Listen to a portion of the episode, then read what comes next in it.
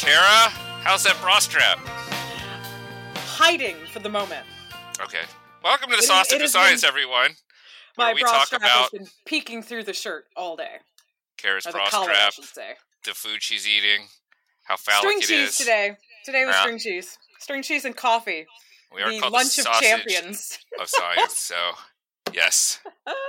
Better than mine. Uh. I had a nothing. Oh, I mean, I actually had a full lunch that involved raw broccoli, cucumbers, and dill pickle hummus, which is amazing. Ew. And then I have this weird feeling of like when I dip cucumbers in dill pickle hummus, it's like dipping the cucumbers in the remains of its siblings. I'm just like Do it's they this cry? weird- They don't, but I I'm imagining it like Yeah. they have been cannibalized. I don't know. It's, it's, it's a bizarre Mom! feeling that is Cousin! only that is only overcome by the fact that I love pickles. So actually, I love dill. It comes down to I like dill. Anything dill based, I'm happy. Good to know. I got dill growing in my garden. so good. I grow tons of stuff and I don't even I don't use it all because I grow things and then I'm like, oh shit, it's here now. What do I do with it? And then it just kind of donate like the dill to whoever Yeah. will take it. I donate a lot of things because I can't keep up with it. It, it all it's like Mm. it. There's nothing and then there's everything. Kara, what are we doing today? Today, we are talking to a fellow Michigan alum, which always makes me happy. Shock of Uh, shocks. We should shock just only only only note when the person we're interviewing has no affiliation with Michigan because that is more is- rare.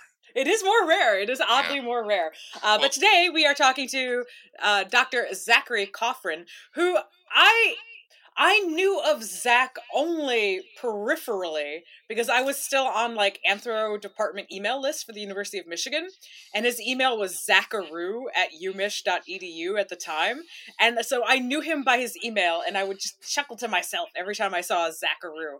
So that's my my Zach Cofran story. But uh, he is currently an assistant professor uh, of anthropology at Vassar College and is affiliated with the Center for the Exploration of the Deep Human Journey at the University of Witwatersrand. And he, of course, earned his PhD from the University of Michigan back in 2012. Go blue, always go blue. Roll Tide. Uh, no, no.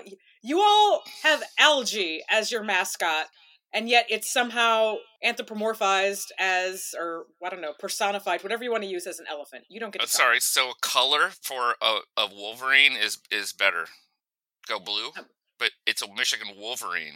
You so- could also say "Go Wolverines." No one says "Go Red Algae." Well, they don't. Nor do they say go, "Go Elephants." They say, they say go "Wow, Wolverines." wow, we lost again."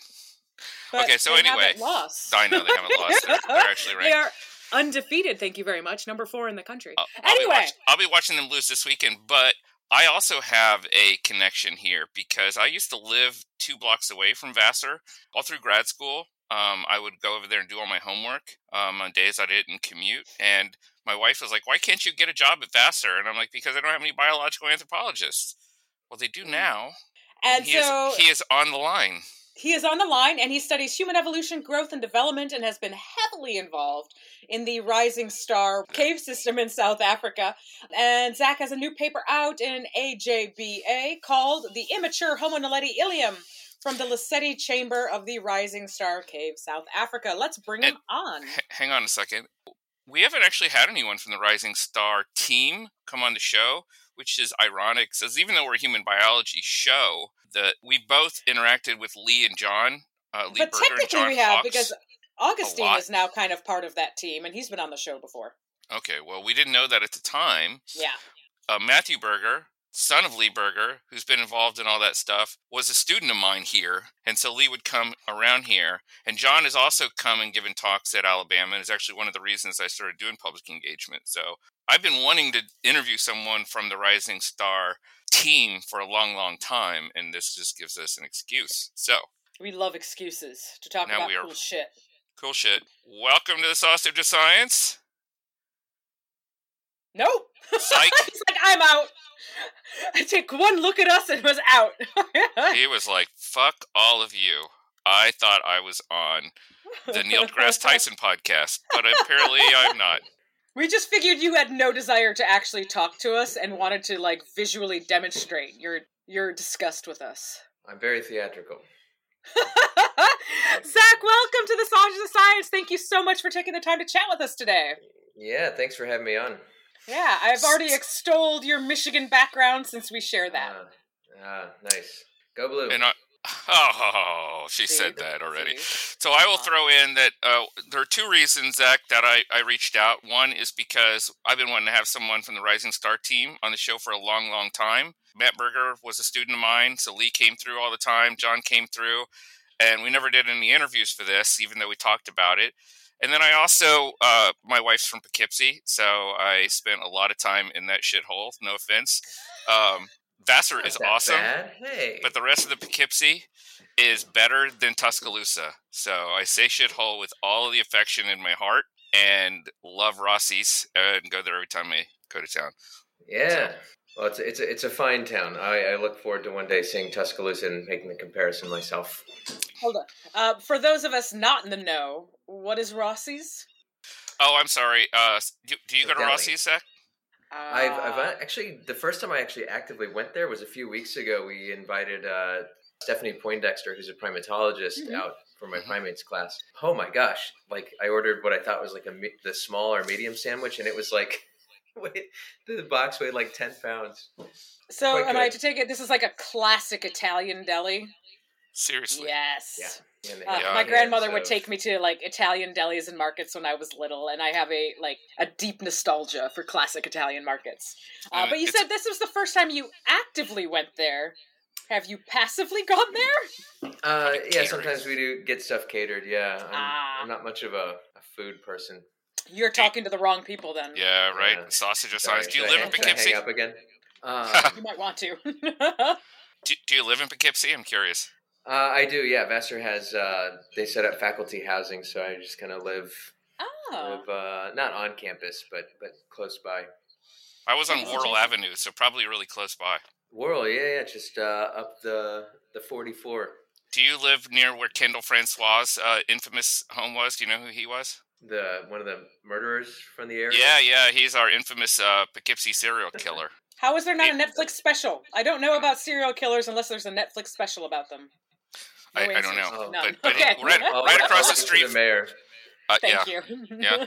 so, Zach, we start the show the same way each and every time, and that's getting to know a little bit about you and your journey in this wonderful field of biological anthropology. So, how you got interested in it to begin with, and why you decided to pursue it as a career.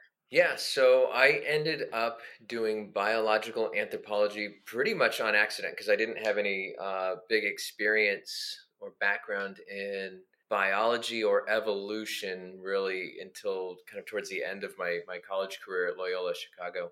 I think part of it was that I was always a big nerd and from middle school onward was very interested in kind of life before it is as we know it today. And so I started off, I, I was lucky enough to take some classes in ancient Greek and Latin in high school.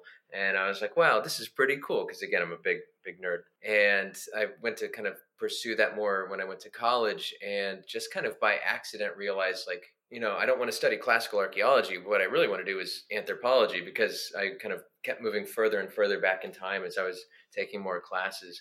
And then right before my senior year, I was like, hold on, wait a minute. There's fossil people? Get out. And that just kind of was a, a total game changer. And my senior year, I you know, read out everything I could and, and started applying to programs, and it all just kind of worked out from there. So, and the anthropology de- department there was really great. It was a four field program, and I kind of ended up taking cultural anthropology just because uh, my advisor was like, you need a social science credit. And it turned out to be a really awesome class. And so I kept taking more classes. And that's kind of how I ended up here. So I don't know if we mentioned it in our intro. I can't remember, Kara. The article that you've just you and your team, the Rising Star team, have just put out, it, you know, is is our excuse to reach out to you to to ask you more generally uh, about how you got involved. I mean, maybe a little background for folks who aren't actually familiar with what the Rising Star Cave is, but what was found there, but how you got involved in it. Have you been in the cave? You know, are you one of those uh, spelunkers, etc. Tell us about your experience with the Rising Star Yeah. project. Yeah, so it's it's not as exciting. I wasn't one of the underground astronauts. They called the the first group of people that got to go into the into the cave. So just for a little bit of background, the human fossil record in South Africa is pretty massive and has been studied for decades. And it's basically comprised of all of these, this, this massive cave system, you know, goes back millions of years up to the present, uh, depending on kind of where you are. And so I've been working in South Africa uh, on and off for several years. My dissertation was on robust Australopithecus jaws. And so there was kind of that connection there from the beginning. And then I remember I was actually working in Kazakhstan at the time. It was my first professor gig. And Lee had put out this call on Facebook saying, All right, well, we've got a cool discovery in one of these caves. Uh, we need people to come down and get in there. And I was like, Oh, this would be so cool. But I'm teaching right now, and I don't think I can can justify it. So I, I, sadly had to let that pass me by. And a while later, he put out another call saying, "All right, well now we need people to study all this cool stuff that we found." And I was like, "Oh my gosh, me, me, me!" So I applied to to work on that team, and they invited me down there uh, because my specialty is is the evolution of growth and development, very specifically how can you study this really important aspect of what literally makes animals what they are when you have really poor fossil samples? And so my dissertation was about how do you study growth in terrible fossil samples. And they're terrible because the bones are not complete, there's not very many of them, and so it's really hard to make inferences about how animals grew up and what that meant for their pace of life and their adaptations. And so when I got down to, to South Africa to see these fossils, you know, I didn't get to go to the cave. Went down there and they had all of these boxes filled with bones. And it was just kid in a candy shop. You know, it was just very remarkable, all the, the elements that they had there. So you, you sort of jumped to an explanation that I was I was wondering about, which is how you go from jaw to ilium, but your expertise is in growth and development. So, could you tell us a little bit about how you use fragmentary remains to determine anything about that? Yeah, yeah. So, one thing that I like about uh, the kind of overarching framework of growth and development is that you don't have to focus in on one specific biological system. My dissertation was on the jaw, and the jaw is really important for growth and development because that holds your teeth, and your teeth come into the mouth at a narrow range of ages and in a pretty precise sequence. First molar comes in, then the incisors, and then the premolars, and all that stuff. And that's something that actually sets humans apart from other animals. This sequence in which the the, the teeth come in. Um, so jaws are important for that. But you can study pretty much anything you want. Say, oh, it's it grows, so it's it's within my my purview. So I've done this with brains. I've done this with the ilium now. Uh, we've got some other stuff from the Rising Star Cave that is incredibly fragmentary. And it's kind of frustrating. But my colleagues are very good anatomists, uh, like Heather Garvin and uh, Davorka Radovcic.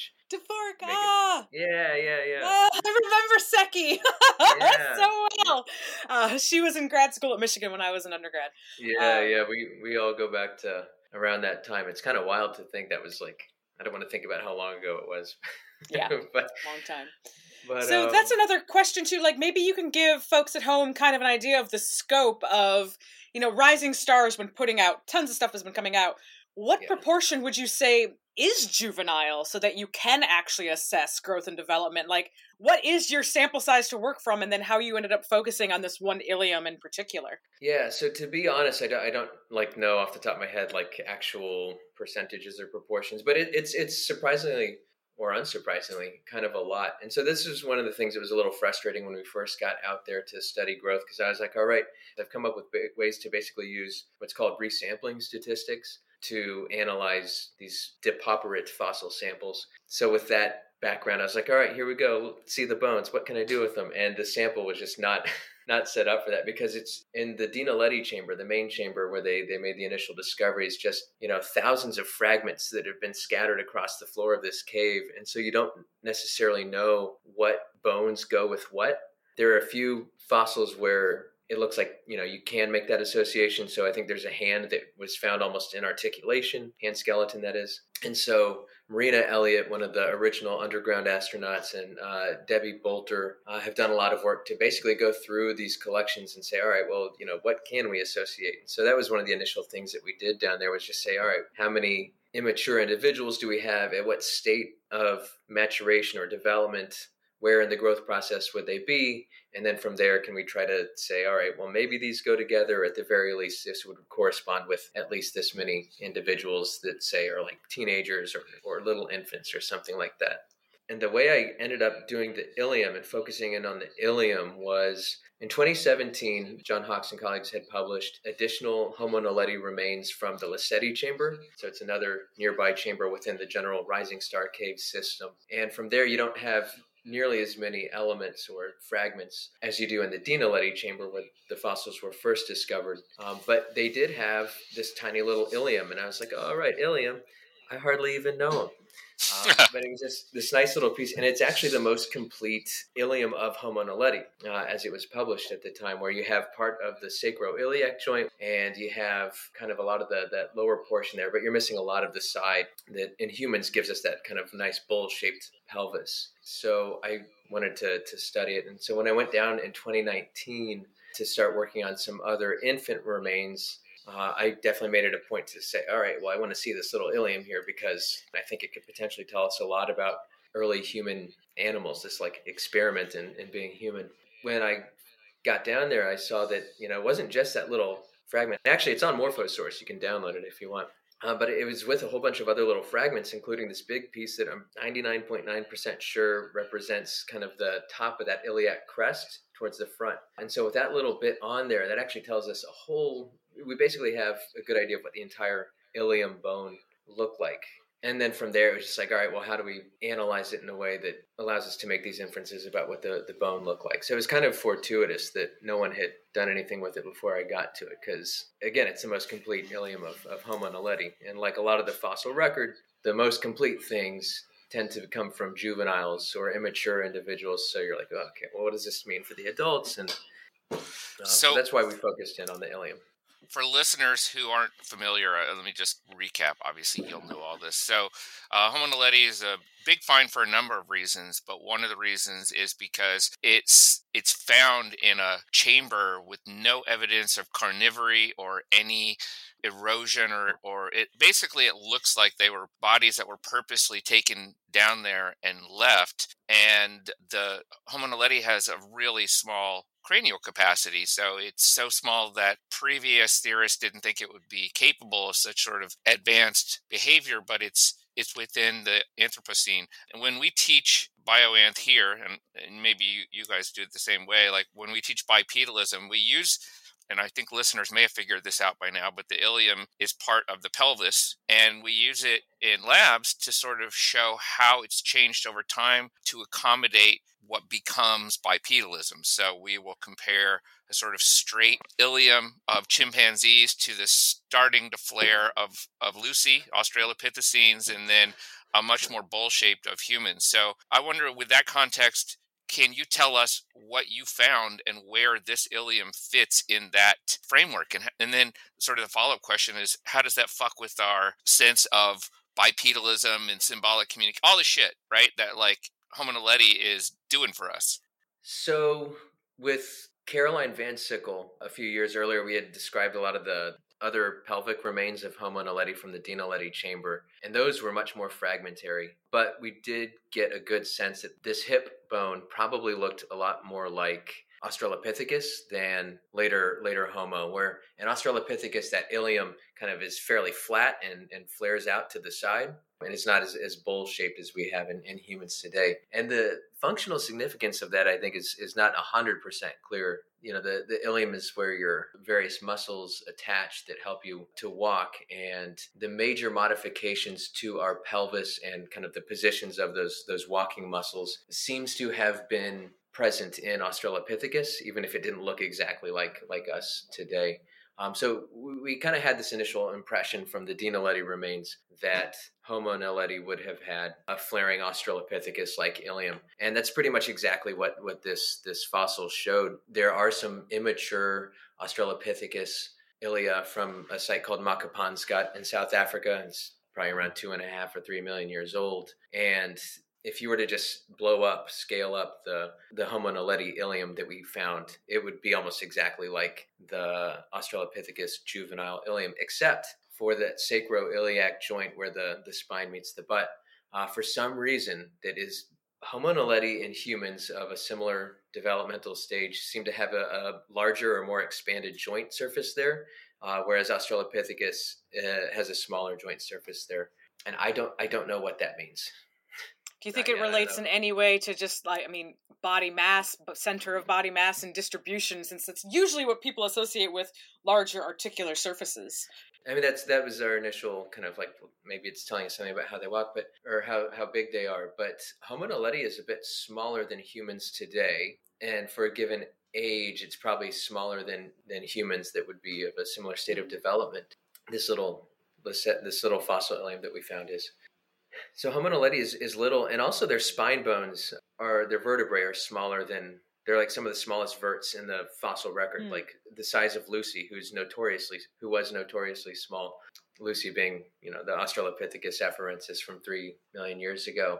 My guess is that maybe it doesn't have to do with their body size, because I don't think they would have been necessarily any bigger than some of these earlier Australopiths. I don't know if it has something to do with, yeah, maybe how the forces are transmitted through their their bones as they're walking. Maybe it is a sign of more running activity. I have no idea. Mm. It's someone needs to follow up on this, and I just haven't had the time and that study. So then, speaking of following up, kind of what's next for you? Are are you you working on more of the Rising Star Cave stuff, or what other projects do you have? Yeah, I've got a couple projects. There's the continued. We have some infant remains of Homo naledi that are very little that I'm working on with uh, Heather Garvin and Davorka and uh, a number of other collaborators. Uh, and so we need to basically analyze and describe those things, and they're just impossibly tiny. they're so little. It's very frustrating. Uh, but they'll be very cool when we're done with that. So we're working on those kind of tangential to all of that. I started a new project this past year looking at gibbon brains. Uh, and I have a little mug actually from when I did the pilot work with my, my undergrads here uh, two summers ago.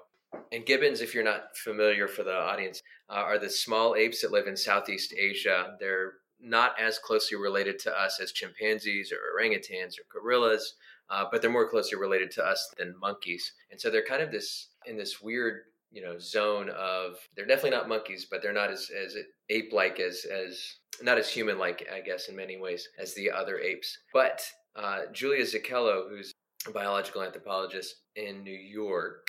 I think she is at one of the CUNYs. She had a paper in evolutionary anthropology a few years ago saying that, you know, we can use gibbon diversity as a model for early hominins. And I've been assigning that in my primates class for a few years. And then all of a sudden one day this light bulb kind of clicked on because with Homo naledi, we see even up until not terribly long ago, a couple hundred thousand years ago, which sounds like a long time ago, but in the scheme of evolution, it's pretty short. There were a lot of different species of humans. Humans are not very diverse today, even if we think we are. We're really not. And so living ape, or great apes rather, don't have very much diversity either. But the small apes, the gibbons, there are like 20 different species distributed throughout Southeast Asia. And so now with this revelation from Julia's paper, I was like, oh, okay, well, you know, we've got brain shape variation in the early human fossil record. People will say, okay, well, maybe this means this area is bigger or this area is smaller. They could do this, they could do that. Um, but with a gibbon model, we can start to look at what variation looks like across closely related species that are kind of doing a lot of the same stuff in terms of their behavior and possibly their cognition as well. So that's a, a project that I'm really excited to, to start on now. I'm meeting with a student after this meeting actually because he's doing his senior thesis about asymmetry in these gibbons that I don't think anyone's looked at before, which should be pretty cool. Yeah, so fossils and gibbons are kind of where it's at. You alluded to something I actually want to ask you uh, another question. Um, you're the first person actually from Vassar we've had on the show, right? Um, I know you've all gone to Michigan. We love Michigan, but that's for Kara. Um, but you know, like I said, I used to uh, hang out at Vassar when I was there, and I unless things have changed, there's no grad program at Vassar, and I, I'm curious what it's like teaching there, what the students are like, and what I don't even remember there being a biological anthropologist on faculty when I was there because my wife wanted me to get a job there. I might be Mm. wrong, but I'm just curious of what the, the experience has been like for you there, what your lab is like, what kind of projects your students are involved in. Yeah, know, it's, who it's are they? been it's been neat. Um, it's a small so Vassar is a small liberal arts college. It used to be the women's college back in the day, but it has been it's you know all sexes and genders are, are welcome now for the past few decades, and so it's a small school, twenty five hundred students or so, undergrads only. But the students are very sharp, and they do the reading, they ask good questions, so they're they're they're really great to work with. It is hard to get students into the lab for various reasons. I am the only biological anthropologist here, and we're kind of secreted away in this this building that is very beautiful. It was actually uh, HBO used it in the series The Sex Life of Sex Lives of College Girls. The outside, the facade is like supposed to be one of the dorms, but on the inside, it's it's not as scenic. Um, and my lab and my office and stuff is in there, and so it, you know people don't come by it very often. And I think there's also just this kind of a lot of people just don't know what we do. And I think a lot of people think anthropology, well, that's just, you know, cultures and far off societies. And a lot of people have very antiquated ideas about colonial origins, I guess, of anthropology as well, kind of persisting, which, you know, we're trying to fight against that. So it's it's tricky, but I've been doing a class where we've started this new thing called intensives, where it's not really a it's kind of a class, but it's not really a class. It's like a close mentoring sort of experience. And so I do a virtual methods class now for that. And I've got students, we're going to try to do a virtual reconstruction of one of the Homo naledi skulls from the Lesedi chamber. That's that's the plan at least. So yeah, it's it's it's a trip. It's a it's a good school. If I if I were young, this would be a, a neat place to be. But it's also small town, kind of kind of mm-hmm. isolated. So pros and cons. That's I think true for every place with various pros and cons. But also yeah. as we, as we wrap up, a brand new gibbon fossil was found, and some are saying it's the earliest gibbon fossil. Oh, um, oh, that paper that. just came out. Yeah, yeah, from China.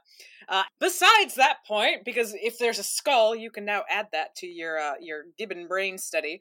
What completes you, Zach? What sorts of things do you read, watch, listen to, or do for fun? Um, as I've gotten older, I've come to appreciate that it's important to take time to have fun and complete oneself. So, um, in general, I do try to spend time outside and be active regularly. So, I run a lot. Uh, I used to do CrossFit before the pandemic. That's one of the, the pros actually of, of Poughkeepsie is that it's there's a lot of kind of outside space and so there's a lot of hiking around in the hudson valley. Even the campus is kind of like a little i think it's technically an arboretum. Uh, yeah i try to just spend a lot of time outside being active uh, and looking out for birds. That's another kind of pandemic discovery. All kinds of crazy birds. Who who knew? Yeah that, that area is great for that. You got that rail trail is now going mm-hmm. yeah. really really far and all the hiking and the gunks. Yeah that's that's really yeah, uh, I fell in love with that area. So I don't know if you use this a lot, but I know you're on Twitter, Z C O F R A N. Is that right? Yes. So I imagine folks can reach out to you there. Is there any other means of contacting you that you'd like to share? Uh, I guess if people want to, if people have more questions, you can email me at zcofran at vassar, V-A-S-S-A-R dot edu. And I try to be good about emails uh, awesome. these days. Yeah. And if any anyone wants to reach me, I'm at Chris underscore ly. Uh, this is for the Sausage of Science. I am Kara Ocobock, and you can find me at Kara Ocobock. Zach, thank you so much for taking some time out of your day to talk to us about the cool work that you do and bringing paleoanthropology into human biology. We really appreciate it. Well, thank you for uh, taking the time to, to talk to me as well. I appreciate it. All right. Take care.